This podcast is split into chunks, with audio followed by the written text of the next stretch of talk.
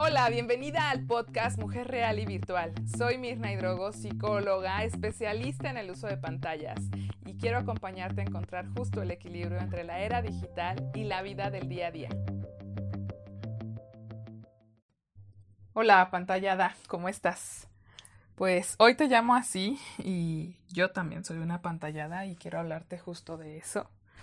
En este podcast eh, que he llamado así, apantállate y a pantalla todo lo que hay a tu alrededor, quiero decirte por qué. ¿Por qué es que voy a hablarte de esto y por qué voy a nombrarte a partir de hoy como apantallada? Y esto es porque somos realmente mujeres reales, virtuales, que vivimos con un millón de cosas en la cabeza y un millón de cosas en el celular, un millón de cosas en nuestra computadora, ordenador y porque realmente estamos en la era digital, no es que seamos adictas a Internet, ¿estás de acuerdo? Es al contrario, usamos la tecnología a nuestro favor, nos servimos de la tecnología, somos parte de la tecnología, somos parte de la evolución, somos más allá que una aplicación, estamos pues vivas, pero estamos también actualizándonos y renovando todo lo que hay dentro de nosotras. Entonces, este concepto va de una, de una visión súper integral de poder hacer el balance entre lo real y lo virtual, pero sobre todo entre decir, no porque esté usando el ordenador mi jornada laboral de ocho horas o las horas que tú trabajes frente a una pantalla, es que estoy eh, poniendo un mal ejemplo a mi hijo o es que estoy llevando mi matrimonio a otro lugar de desconexión. No, es esto el paradigma que hoy quiero romper, que no significa que porque seamos mujeres que trabajamos con la tecnología estemos siendo irresponsables o estemos viviendo una situación desbalanceada en nuestro haber, ¿no? En nuestra ahora sí que rutina en nuestra organización o en nuestra relación de pareja o en nuestros amigos, es decir, en cualquiera de las esferas, ya sea social, laboral, de familia, como mamás, no es que sea de esa manera que mucho se ve que, que fuera ahí este estigma, ¿no? Como este paradigma o este juicio, prejuicio de mira, pero no sueltas el teléfono, pero claro, estás todo el día pegada, etcétera, etcétera, y que pues afortunado o desafortunadamente lo hemos comprado. Hemos comprado que nuestra vida eh, pues tendría que estar de un lado o del otro. O sea, o uso la tecnología o no la uso. Y eso es falso. Ya ahora mismo no podemos ir a ninguno de los extremos, sino pues encontrar, reitero, que la tecnología, las pantallas, internet, todas las plataformas, las aplicaciones son parte de una nueva realidad, son parte de un nuevo mundo, una nueva forma en la que interactuamos. Y no es más que pues lo que siempre se ha dicho es renovar o morir, es adaptarnos y pues salir adelante y no quedarnos obsoletas, no quedarnos en la era de piedra, como siempre se lo digo a mis alumnas del método TV. No, no me voy a quedar atrás, voy a evolucionar y voy a avanzar y como una aplicación voy a realmente renovarme, actualizar mi, ahora sí que mi software que hay en mí mis pensamientos, mis sentimientos, mis creencias, mis emociones y sobre todo poder acompañar. Y esa pausa es visionar que voy a poder acompañar a mis futuras generaciones, a mis hijos, a mis nietos, a todas las personas que han nacido después de mí, a que puedan encontrar el balance. Porque ahora mismo es como ese lenguaje que antes y que había todo esta, desde los jeroglíficos, ¿no? Como toda esta comunicación verbal, no verbal, con eh, imágenes, con letras, con signos, con todo lo que se ha dado. Y ahora es esta una nueva etapa en la que, bueno, quedará siempre en la historia de la humanidad, que podemos comunicarnos con stickers, mm, pues con emojis, con memes, con GIF, con audios, con letras, claro, pero de una manera muy distinta, porque no es lo mismo leer un mensaje de tu mejor amiga en un WhatsApp a leerlo eh, pues en una carta escrita o a realmente escuchar la llamada y recibir este mensaje con tu amiga. O no es lo mismo ahora como se están dando las noticias pues de voy a ser mamá o de pues uno de mis familiares falleció a través de la virtualidad que decirlo cara a cara o incluso por el teléfono. Ahora cada vez menos nos suenan los teléfonos, cada vez menos hacemos llamadas.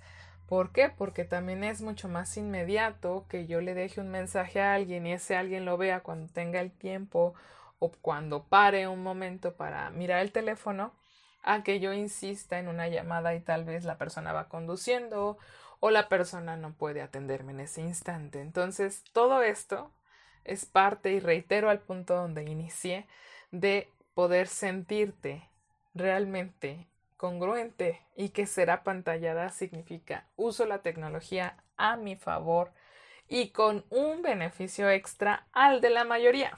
¿Y qué significa esto? Que ser apantallada es ir un paso más adelante de tus hijos, de la media de las personas que simplemente están usando la tecnología como un hábito o como un, este, yo siempre lo digo, la televisión, la computadora, el teléfono, el iPad, la tablet, el Xbox, no son muebles. Realmente son herramientas, son herramientas que nos acercan a la mejor versión. ¿Cuál es esa mejor versión? pues que ahora mismo puedes emprender online, que ahora mismo puedes aprender online, que ahora mismo puedes crear online, puedes conectar online, puedes generar estos eh, pues momentos o círculos de networking, de poder estar y ser tú en la distancia, yo siempre lo repito, en la cercanía de la distancia puedes servir, aportar, crecer, eh, transformar y sobre todo, pues vivir gracias y a través de este recurso como una herramienta. No como la única, siempre hablo de esto, ser apantallada que no es, pues no significa que es lo único que yo voy a usar para hacer. Claro que no, es algo que aumenta, que expande mi energía, mi presencia, mi comunicación, mi seguridad, pero no es algo que lo sustituye con lo real, con lo físico, con lo más importante de la vida. Con un beso, con un abrazo, con una sonrisa, pero que si ahora no puedes salir de casa o que si ahora estás siendo madre, maestra, psicóloga, eh, chef, eh, todos los roles con tus hijos, con tu pareja, contigo misma, conteniéndote y días que a veces no puedes eh, soportarte a ti misma y necesitas ayuda, pues que uses la tecnología no es un pecado ese estigma, este paradigma tan absurdo de eh, si tomo el teléfono entonces estoy siendo la peor mamá o estoy siendo incongruente o estoy, siendo, estoy perdiendo el tiempo, tenemos la gran responsabilidad de romperlo. ¿Por qué? Porque no es así. Y porque también esto es clave ni hombres ni mujeres, ni niños ni adolescentes estaremos en una burbuja sin tecnología más.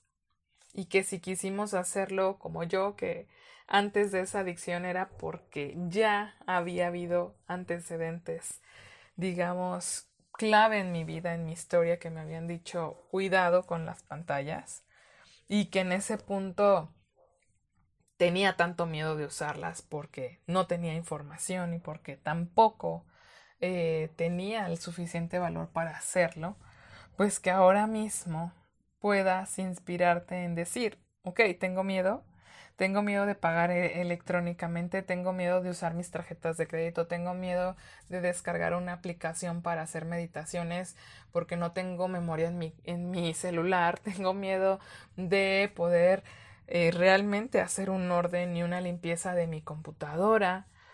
Tengo miedo de todo y lo postergo y lo procrastino y simplemente hago que no existe la tecnología y castigo televisión después de cierta hora o condiciono el Xbox o estoy harta de ver a mis hijos sentados en el sillón sin que hagan lo que yo pido. Y eso solamente está separándome real y virtualmente de la conexión de estos vínculos con los que más amo y conmigo misma, pues este es el momento en el que te exhorto a que eso pare y a que hoy tomes tu lugar como madre, como esposa, como hija, como hermana, como empresaria, como emprendedora, como empleada, como sea que estés, y que digas a partir de hoy, me nombro a mí misma una mujer apantallada, real y virtual, que está empoderada para usar todos los recursos que tiene, todos los recursos que tengo y ponerlos a mi disposición y a los que están en mi entorno. Sobre todo y primero, los que más amas, tu familia. Entonces, pues con eso voy cerrando porque estamos en tiempo y quiero que esto se quede ahora en tu diálogo, en tu discurso interno. No importa si estás en el auto, si estás escuchándome mientras haces de comer, lavas los platos, haces ejercicio o simplemente te encontraste con este mensaje hoy, porque sé y confío que aunque yo lo he dicho unos días o unas horas o unos años antes de que esto llegara a ti, sé que este es el momento ideal y perfecto para que tú lo recibas.